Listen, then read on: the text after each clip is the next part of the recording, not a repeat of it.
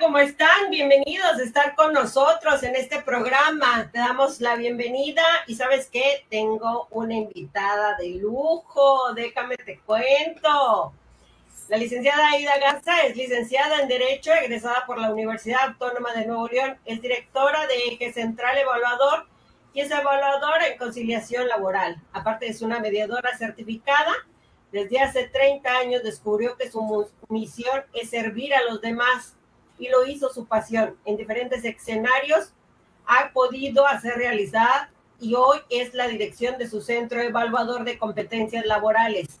Puede continuar y seguir sumando a las personas que llegan a pedir desde un consejo hasta la creación de un negocio y en ello sigue disfrutando y aprendiendo a la vez de todos y cada uno quien le toca compartir. Y así es como ella se ve al final de sus días, dejando un legado, aportando y sirviendo de lance para que los demás puedan crecer. Y además te platico, quiere tener su propia organización de la sociedad civil en materia de promover esta cultura de paz y sobre todo esta mediación laboral. Y ella nos trae precisamente en estos temas que, que vamos a presentar ahora, es estas nuevas reformas de laborales, pero te platico, ella te va a contar todo esto. Primero, antes que nada, déjame decirte, estamos con nuestros amigos de Con el Ejemplo Radio. Síguenos en sus redes sociales o en nuestras redes sociales de creo comunidad arroba gmail.com. Puedes, si quieres pedir información o al ratito, Aida te va a dar, este, vamos a poner ahí en los comentarios sus datos, todo lo que puedes este, conciliar con ella y coincidir te recuerdo, este es un programa de fortalecimiento para las organizaciones de la sociedad civil. Todo lo que tú ves aquí es extraído de las páginas principales y oficiales de las autoridades competentes. Es, tiene un carácter meramente de informativo y no, no, no produce ni derechos ni obligaciones. Aida, bienvenida con nosotros. ¿Cómo estás? Hola, buenas noches. Muchas gracias. Excelente. ¿Y ustedes cómo están?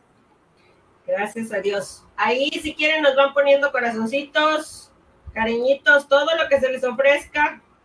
Déjenos saber que están aquí con nosotros. Pues Aida, te cedo la palabra para que nos platiques, pues primeramente de tus programas, todo lo que tú traes, estos sueños casi hechos realidad y los que ya tienes en avance Así es, muchas gracias, muchas gracias por el espacio y pues bueno, muchas gracias Nora también porque eh, me siento muy, muy contenta de, conocerte y que me estés acompañando también en este camino, en este tramo de, camino de vida que nos está tocando coincidir. Eh, y pues bueno, como bien lo dices, este tema de la reforma laboral que por ahí desde hace años ya nos habían estado como diciendo, ¿verdad? Que esto se tenía que que reformar, que cambiar nuestra manera de, vivir en ese sentido laboral, pues bueno, ya sucedió. Tenemos nosotros ahorita esta intención de dar a conocer o de hablar un poquito más al respecto, sí, porque sabemos que los medios de comunicación por ahí en el radio, cuando nos subimos a nuestros coches, nos dicen, ¿verdad? Más o menos en qué cambió y de qué se trata esto de la reforma laboral. Bueno, pues miren, en sí el país siempre ha sufrido reformas, tú lo sabes también, las leyes van cambiando, tenemos que irnos también ajustando a un tema de la globalización en diferentes materias, por ahí escuchamos la reforma energética, la reforma educativa, la reforma, la reforma, pues bueno, tocó el turno a la reforma laboral y en ese sentido es porque el país pues ya tenía un, un cierto sistema, ¿sí? De impartición de justicia, lo vemos en los tribunales, lo vemos pues en lo más eh, eh, típico, ¿verdad? Que son las demandas. Sin embargo, casi no conocemos que también hay métodos alternos para resolver conflictos y esto no es algo nuevo. En nuestro país tal vez le falta mucho más empuje y difusión, pero bueno, poco a poco se, irá dando más a conocer este, este, modelo. Entonces, dentro de los aspectos de la reforma laboral que empezó por ahí del primero de mayo de 2019, y cada eh, año han sido agregando eh, nuevas leyes porque se, se, han deformado, reformado varias, derogado muchas, muchos artículos por ahí, este, y la ley del Seguro Social, no nada más es la ley federal del trabajo, sino que también varias leyes que están involucradas en todo el modelo de justicia laboral.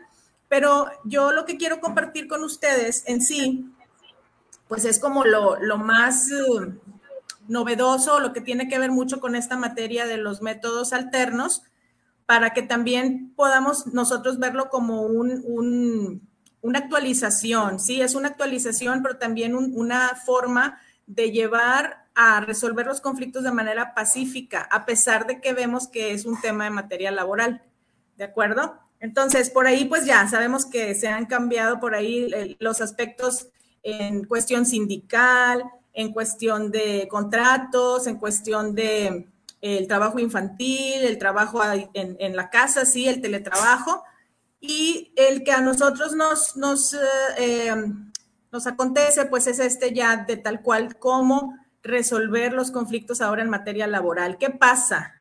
Pues las juntas de conciliación y arbitraje cierran sus puertas. De hecho, ya hay ocho estados en donde se cerraron las puertas para las juntas, solamente trabajan a puerta cerrada con el rezago.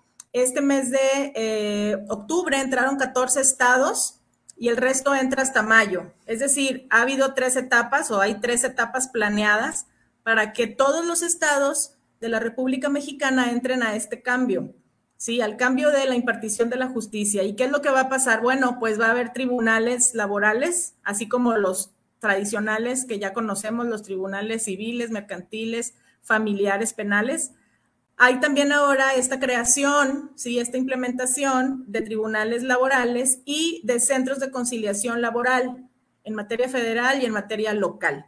Entonces, eh, pues aquí la, la, bondad de este sistema es que esto, ¿por qué sucedió esto? Bueno, también fue empujado de alguna manera por el tratado comercial nuevo, ¿verdad? Este, el TEMEC. ¿En qué sentido? Pues los países, grandes países que son nuestros vecinos, Canadá y Estados Unidos, dijeron, bueno, nosotros seguiremos haciendo comercio con México siempre y cuando renueve su justicia laboral.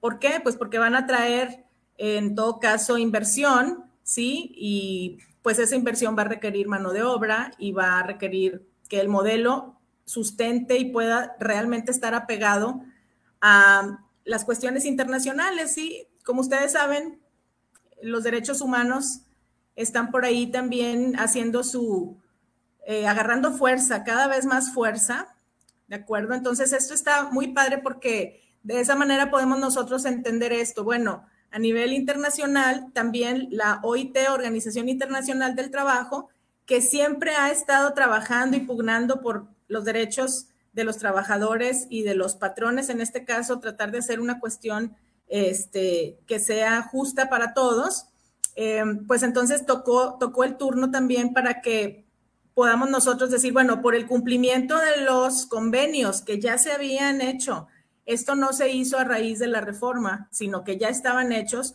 pero sí ayudan como a enmarcar estos cambios precisamente entonces, bueno, pues eh, eh, todo lo que se ha propuesto y lo que se ha encuadrado con, eh, en, este sentido de la reforma laboral, pues viene tanto de la Organización Internacional del Trabajo como del el TEMEC. Y, bueno, aquí ya algunos de nuestros amigos que nos estén escuchando sabrán que esto ya empezó a suceder. ¿Y qué quiere decir? Bueno, que por obligación tenemos que ir a una etapa prejudicial a los centros de conciliación laboral. En este caso, siempre y cuando sean los casos que se permitan, porque hay unos casos exceptuados, exceptuados por ley, que se van a ir directo a demanda. Entonces, por ahí, pues, todos hemos jugado de pronto un papel o de empleado o de empleador. Esto nos, nos, nos atañe esto es algo muy, muy importante para nosotros para saber ahora qué es lo que va a pasar cuando ya no haya juntas de conciliación y arbitraje operando en tu estado. ¿Qué es lo que va a pasar? Bueno, pues tenemos que acudir, ¿sí? A los centros de conciliación laboral, revisando la competencia local y federal, ¿sí? En ciertos casos, pues caeremos en unos y en otros supuestos y que los casos no sean los exceptuados de la ley. Yo les invito, por ejemplo, por ahí viene en la, Ley Federal del Trabajo, Eh, desde el artículo 527 viene por ahí hablando de la competencia, ¿sí? Y algunos más que avanza por ahí el 590. 530 nos habla precisamente de esta metodología conciliatoria. Y también nuestra constitución, desde el artículo 17 constitucional, nos piden que se privilegien los métodos alternos. Entonces, bueno, eh, son, yo sé que son muchas terminologías, tal vez estamos como eh, un poco asustados, ¿no? Por todo lo que realmente implica, pero en nosotros está precisamente el ayudar al cambio, ayudar a que esto sea algo más común, que los métodos alternos para resolver conflictos nos ayuden realmente a, resolver cosas este, de fondo, no solamente, no como antes, ¿verdad? Como antaño que se hacían por ahí acuerdos completamente fuera de la ley con tal de salir al paso o con tal de ganar todos, ¿verdad? Aquí esto es apegado a derecho, ¿sí? Y la conciliación, pues bueno, en este modelo ha iniciado la conciliación laboral pública y en algunos estados también la conciliación laboral privada. Y esa es un área de oportunidad grande también para quienes quieran integrarse a este cambio y no solamente, sí, no necesariamente es para abogados, pueden ser eh, personas profesionales que, profesionistas que quieran eh, aprender y para ayudar a estas partes, empleadores y empleados, a concluir las relaciones de trabajo. Entonces, bueno, pues no sé si hay por ahí alguna pregunta o si algo se me está escapando. Estoy hablando como loca y tenía el micrófono desactivado. Sí tienen dos preguntas, pero espérame, primero vamos a hacer este. Si tú tienes alguna este, situación que quieras comentarnos, síguenos en nuestras redes sociales de Creo Comunidad o síguenos aquí con nuestros amigos de Con el Ejemplo Radio. Este es un programa que acuérdate que te traemos desde este proceso fiscal, legal y contable. ¿Sabes qué, Francisco? Mariana, mucho gusto en saludarlos. Gracias por acompañarnos. Gracias por estar aquí. Francisco nos dice, ¿qué va a pasar con los sindicatos? ¿Seguirán protegiendo a los trabajadores o perderán fuerza ante esta modificación? Gracias. Mira, sí siguen los sindicatos. La renovación es más bien en el torno de cómo el empleado o el que pertenece al agremiado tiene voz y voto para que se le represente y para estar de acuerdo en lo que los sindicatos quieran tener como contratos colectivos, ¿sí? De hecho, hay por ahí ya algún caso que ya sucedió este, en el estado de Guanajuato, me parece, en una em, maquiladora automotriz, ¿sí? O sea, e, el, el, tema es, si el sindicato propone aquí nada más que el, el, que va a decidir o los que tienen que decidir, decidir verdaderamente si quieren, uno, pertenecer a ese sindicato. A nadie se le puede obligar a pertenecer a un sindicato. Dos, que los estatutos o que aquellas cosas que el sindicato esté proponiendo pues estén de acuerdo, ¿sí? Y eh, que sean completamente claros y transparentes. De hecho, hay toda una industria, vamos a llamarle así, todo un tema de revisión y supervisión de estas reformas. No solamente fueron las reformas, sino que también se hicieron em, instancias o, o, supervisores para poder ir a revisar que esto se esté llevando a cabo.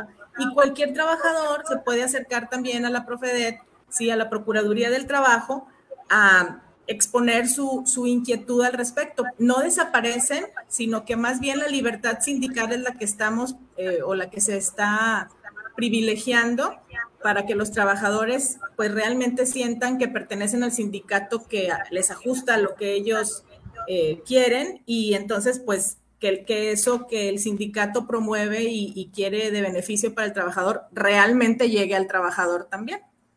¿De acuerdo? Tenemos otra pregunta de Mariana Villalobos. Sí. Este, dice, saludos a ambos. Esperemos que el tema de los derechos laborales de las mujeres en periodo de lactancia tome fuerza y se pueda implementar este acercamiento pacífico para visibilizar las negativas de los dos recesos de media hora para extracción, un lugar digno a la higiene, higiénico también, y a veces las mujeres tienen que decidir de seguir trabajando o de plano renunciar, y esto es violencia a los tratados de, las, de la Organización Internacional del Trabajo. ¿Tú, ¿Tú qué propones aquí como mediadora laboral? eh, vamos a suponer, yo, Nora Pinales, llego y te digo, ¿sabes qué? No me dan oportunidad de extraer la leche, no tengo un espacio limpio, higiénico para hacerlo. Este, ahí, ¿qué podrías proponernos? Miren, esto de la conciliación laboral es una cultura de la paz, como bien lo mencionabas al inicio. ¿sí? La raíz de toda esta metodología alterna es la cultura de la paz, es decir, poder llegar a acuerdos pacíficos en donde todos estemos contentos con la solución, ¿sí? Que si estamos en la relación laboral estemos bien y si nos vamos de la relación laboral también nos vamos bien. Esto nos está ayudando mucho a que se agarre fuerza precisamente los derechos del trabajo digno. Recordemos que aquí eh, toda esta cuestión de, los tratados internacionales de derechos humanos y que ahorita, bueno, este tema, incluso me regreso un poquito, el tema de la NOM 035 que habla precisamente de una prevención de los factores de riesgo socioemocional en el trabajo, o sea, toda, ya, ya vamos ahí, ¿sí? Ya vamos, ya vamos como encaminados. Ojalá que esto que está sucediendo también nos ayude a empujar precisamente que estos derechos, además de, un, trabajo digno o el tema que tiene que ver con, la cuestión laboral, pues están los derechos de las, de las mujeres y los derechos de los bebés, los derechos humanos, ¿sí? Entonces, ¿qué es lo que hay que hacer? Yo lo, yo lo que recomiendo, que en las empresas pueda tener también precisamente un un pequeño equipo de personas preparadas para esto, para que se dé el diálogo y que precisamente se pueda llegar a un acuerdo. Te pongo un ejemplo. Si el trabajo en sí que desarrolla la persona no le permite esos horarios, pero resulta que se pueden ajustar en otro momento, se pueden compensar con alguna otra cuestión, pues hacerlo, pero necesitamos hacerlo siempre en un, tema de, de diálogo y en ese caso conciliador laboral o mediador es el facilitador o puente de esa comunicación las personas o a veces todos queremos el bien, ¿sí? Es, raro que en una relación laboral alguien diga, no, yo soy malo y por eso hago tal o cual cosa, ¿no? Realmente queremos un bien. Eh, a veces el bien es diferente, pues, queremos más producción, queremos más resultados si somos eh, patrones, ¿sí? Y nosotros como empleados, pues queremos también nuestra, nuestro descanso, nuestra protección, nuestra seguridad, etcétera. Y entonces, al final del día, todos queremos algo bueno, el tema es llegar a esos acuerdos. Y bueno, esta metodología, lo más importante de ella, les voy a decir que es, es el factor humano, ¿sí? Las leyes aquí están, las leyes ahí están. A veces no conocemos nuestros derechos. Ese también es un tema como para nosotros como empleados, tener un, una actualización que valga la pena el cambio y también nosotros tratar de actualizarnos, ver cómo sí, cómo no y en todo caso, eh, no esperar que la olla explote, ¿sí? En las relaciones laborales. A veces creemos que no, no vamos a ser tomados en cuenta. Y bien, si ya es una violación de un derecho en, un momento dado, si, si en la empresa se quedó de acuerdo que fueran tal o cual, o la ley te permite tal o cual eh, beneficio en la lactancia, pues también nosotros podemos ir a, pedir esa conciliación. No estamos pidiendo algo fuera de, de nuestro derecho, ¿no? Entonces nos podemos acercar a un centro de conciliación. Ojo, cuando son cuestiones eh, de seguridad social, sí se tiene que ir directo a demanda. ¿Ok? O sea, aquí la etapa prejudicial nos la indican en, ciertos casos, sí, y los casos exceptuados de, de conciliación prejudicial son el 685 TER de la Ley Federal del Trabajo. Ahí es donde, en donde nosotros, si caemos en algún supuesto de ellos, pues es directamente hacia las demandas, que también cambiaron en sus términos y ya no son tan largos los términos para que la gente salga pronto de las demandas. Pero si queremos un, más bien un, momento previo, una cuestión de, oye, pues yo tengo estas inquietudes, necesito de un conciliador, puedo acudir al centro de conciliación o a un conciliador privado. Por eso la empresa es importante que también tenga un poco esta cultura y este conocimiento, pues para tal vez no pagar eh, a, un, a un ajeno, sin, sino que dentro de la misma empresa haya quien apoye eh, con esta metodología y dé precisamente esas oportunidades de, de, comunicación y de diálogo para poder encontrar ese equilibrio entre las dos fuerzas. Tanto la del patrón con el capital es importante como la del trabajador con la fuerza el, recurso humano, ¿verdad? Es un necesitamos ese equilibrio, pero a veces nos falta el diálogo, el día a día nos gana y no hay comunicación. Entonces, bueno, esta metodología que yo les digo, aparte, abre una amplia oportunidad al emprendimiento.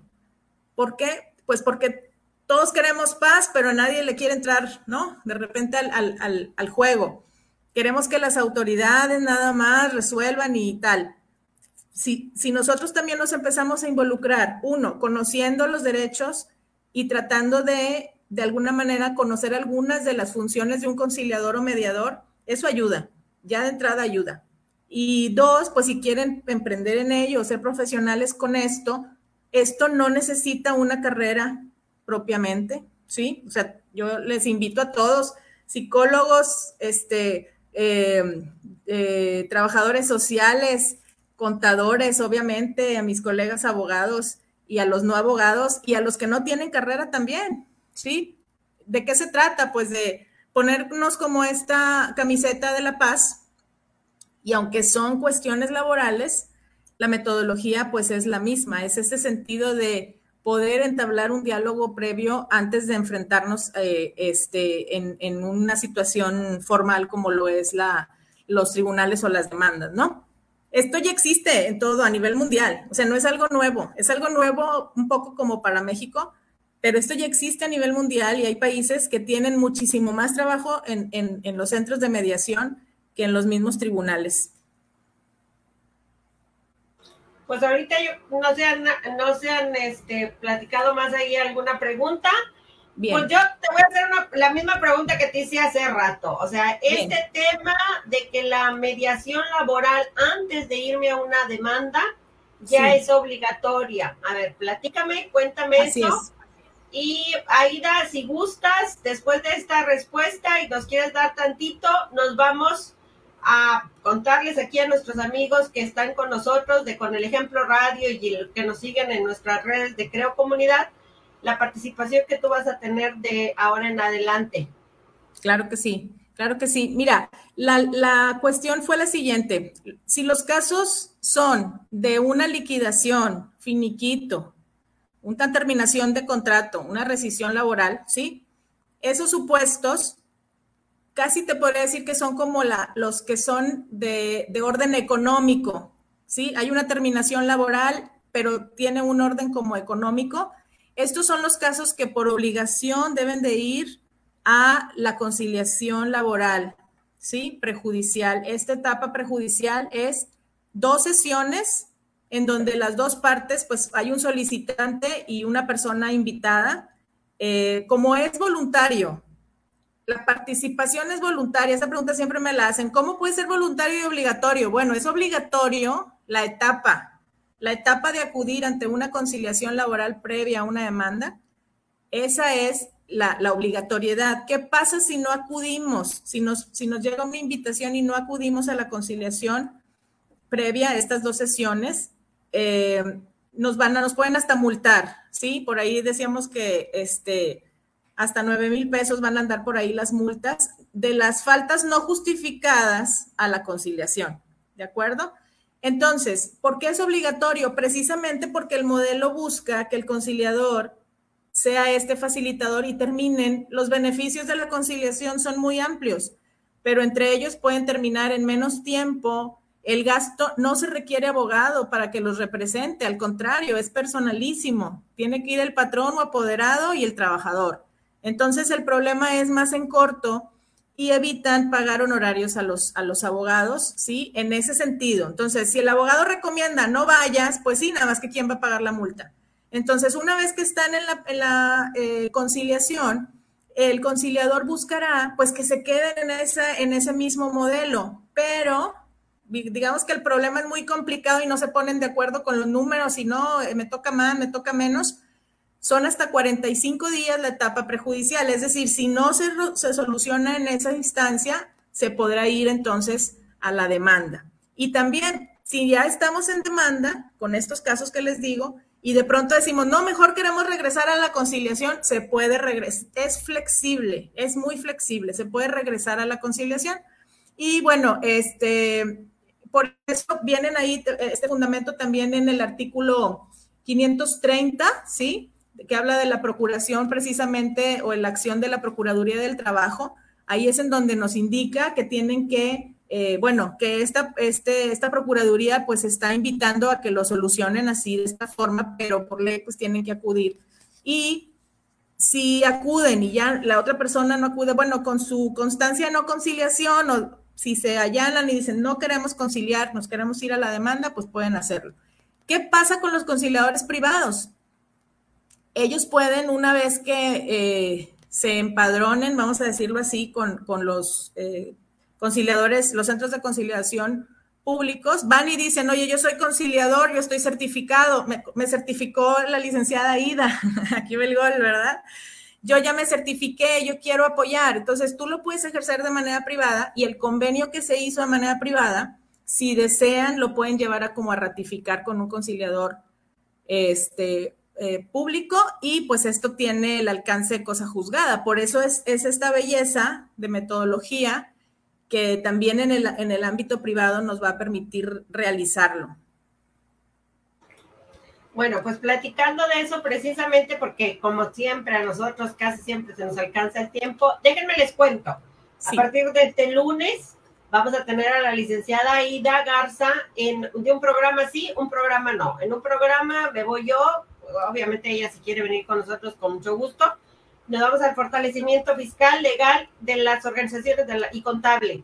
Y luego ella nos va a traer temas precisamente de estos laborales, de la conciliación laboral, y que con mucho gusto nosotros aquí vamos a estar participando con ella. Bueno, eh, eh, ahorita nada más estoy yo aquí de acoplada, pero ya el, el, lunes que le toque a ella, voy a estar en el estudio, pero no estoy, no voy a estar aquí pues, este, de chinche. Aida, cuéntanos de este propósito que tú tienes, de esta organización de la sociedad civil que quieres, eh, que quieres elaborar. Y aparte cuéntanos dónde podemos localizarte, cómo podemos al finalizar de la transmisión, Aida les va a compartir ahí en lo que se queda con, con nuestros amigos de Con el Ejemplo, nos va a compartir todas sus redes sociales, dónde pueden localizarle, lo que ustedes quieran bueno, de hecho, María del Carmen, te están mandando saludos de César Cruz. Muchas gracias por estar con nosotros. Gracias. Y María Carmen, que es nuestra, una de nuestras patrocinadoras también del, del proceso, nos pregunta, si el empleado está en home office y se le pide regresar presencialmente y no acepta y decide renunciar, ¿cuál es la responsabilidad del patrón? Bueno, aquí es una renuncia voluntaria, ¿verdad? Eh, es un tema, con la pandemia, ustedes saben también que ha habido demasiados ajustes en esta cuestión emocional. De repente ya se intervienen ahí dos o tres aspectos que se tienen que valorar, ¿sí? Si de plano no, no puede dejar de asistir, pues bueno, y es decisión de la persona renunciar, pues para el patrón ahí, eh, independientemente, tiene que respetar sus, sus em, partes proporcionales, o sea, tiene que, que hacérsele este cálculo tomando en cuenta lo que él realmente eh, tiene que, que, merecer, ¿verdad? Como lo que ya llevaba ganado. Sin embargo, pues sí tendríamos que ver el caso en especial de por qué dice que no, por qué dice que no regresa, ¿sí? Porque hay que recordar que si no se puede este ajuste por el tipo de trabajo que está realizando, vamos a pensar que está en un equipo, el líder de un equipo de trabajo y todo el equipo regresa y él no quiere regresar ¿sí? O sea, hay cosas que no vamos a poder imputarle o este, responsabilizar al, al patrón, ¿sí? Recordemos que este modelo también procura y busca que esto sea equilibrado. No siempre va a ser una cuestión de que el trabajador tenga la razón o que los derechos del trabajador van a estar por, por, sobre todas las cosas, pues hay que hacer esos ajustes, ¿sí? Tendríamos que ver exactamente el por qué no y entonces ver si incurre en una responsabilidad para el patrón o para el trabajador. ¿sí? En los artículos 47 y varios de la, de la Ley Federal del Trabajo tendríamos que ver específicamente por qué no quiere para ver si se le puede imputar al patrón y entonces sería una liquidación, ¿sí? O sea, un tema de decir, bueno, el patrón expresa que o vuelves o ya, o ya no quiero que trabajes para mí, pero que tenga un porqué que sí llegue a encuadrarse en la ley, ¿sí? Aquí es algo muy importante que tenemos que, ver. Tendríamos que ver en específico por qué no quiere regresar y, y, o si el jefe dice es que te necesito aquí por esto y por esto, pues también para poder llegar a, un, a una nivelación de esas dos intenciones, ¿no? Bueno, pues que ahí les deja sus teléfonos y tus redes sociales. Aida es, es, conciliadora laboral, está también es certificada como mediación. y, este, y con mucho gusto les puede también dar una atención personalizada. Aida, antes de que, se, de que Gerardo nos diga que se nos acabó el tiempo, cuéntame, este, ¿cuáles son tus redes sociales? La próxima que, que nos vengamos el lunes de este, el lunes que sigue me toca a mí seguimos con Creo Comunidad. El siguiente va a ser Aida y ya Aida que les, que les platique estos temas. Si tienen más preguntas, nos las pueden dejar aquí con nuestros amigos de Con el Ejemplo. Y ahorita lo que sí me interesa mucho que la, que la escuchen, ella tiene una certificadora, ¿cómo le puedo decir, Aida? Un centro, un centro evaluador, un centro evaluador de competencias laborales. Esa es la palabra, la palabrota. Sí, muchas gracias. Bueno, pues este centro evaluador es centro evaluador, me puedes encontrar centroevaluador.net, ¿sí? Y en Facebook, por ahí la fanpage está como certificación oficial. ¿Qué es esto? Pues es un centro que evalúa competencias laborales. Y como obviamente yo traigo este, em, pues esta competencia, ¿sí? De los métodos alternos, yo puedo evaluar mediadores, ¿sí? Gente que puede intervenir en conflictos generales y la que es la conciliación laboral, que es precisamente para apoyar este cambio y que no todo dependiera. Esto se hizo porque la instancia federal es la Secretaría de Educación Pública y el sistema Conocer, que es también Secretaría del Trabajo y cámaras por ahí de, este, gremios, ¿verdad? De trabajo. Entonces, este centro yo estoy dirigiéndolo y pues les invito a que se den una vuelta por ahí, por, por esos lugares, pero pues también aquí lo que más ocupen en, lo individual. ¿Por qué? Porque el sistema tiene más de mil certificaciones. Entonces, eh, por ahí pues se ofertan diferentes certificaciones según el centro que los puede evaluar. Entonces, nosotros en el organismo hay por ahí 70 diferentes competencias que se pueden certificar. ¿Y qué es esto? Bueno, que no nada más tengas en el curso, sino que tengas ese certificado con validez oficial. Sí, y bueno, ahorita mencionas también de esta metodología alterna para resolver conflictos, pues ya otros países, como te decía, Colombia, Argentina, Estados Unidos, ya hay mucho andado en ese sentido y esto está provocando, esto nos está ayudando a que precisamente el país también tenga ya como primera respuesta o como primera búsqueda, en lugar de buscar un abogado para ir a demandar, ¿sí? En los casos en los que se permita hacer, pues que busque a un mediador o a un conciliador. Y ellos no necesariamente tendrían que ser abogados para realizarlo en la función privada. Entonces, eh, pues en, ese sentido, estamos aquí colaborando también con, Nora, ¿verdad? Ella me, me está apoyando para nosotros crecer más y más poder hacer a nivel nacional incluso una red de, personas que se pongan la camiseta de la cultura de la paz y que de verdad las personas que queremos este cambio de menos violencia podamos llevarlo a cabo en todos los sentidos, desde tu vecino, con tu misma familia, con tu, con tu este, trabajo, que en todo se pueda vivir esta cultura de la paz tan urgente, ¿sí? Todos queremos la paz, eso es algo que estadísticamente incluso se revela, ¿no? Pero, ¿qué hacemos? ¿Cómo le hacemos? Bueno, la metodología alterna es una manera de implementar esta cultura y pues yo les invito a que, eh, pues si quieren sumarse a esto que, y que además crecer profesionalmente, pues lo pueden hacer de esta manera. Y eh, por aquí pues vamos a estar también, como bien lo dice eh, Nora, y le agradezco mucho a la contadora que nos haya permitido este espacio para poder hablar más al respecto de, los métodos alternos y de cómo podemos nosotros también incluirnos y crecer. Una disculpa que me haya apagado la, cámara, lo que pasa es que yo no sé por qué esta cosa se le acabó la pila. Pero ahí déjame decirte. Nuestros amigos de Con el Ejemplo hace. Búscalos en sus redes sociales, Facebook, Twitter e Instagram con el ejemplo hace o en su página de internet www.conelejemplo.org. Quédate con nosotros, aprendamos juntos. Quédate con nosotros, aprendamos juntos.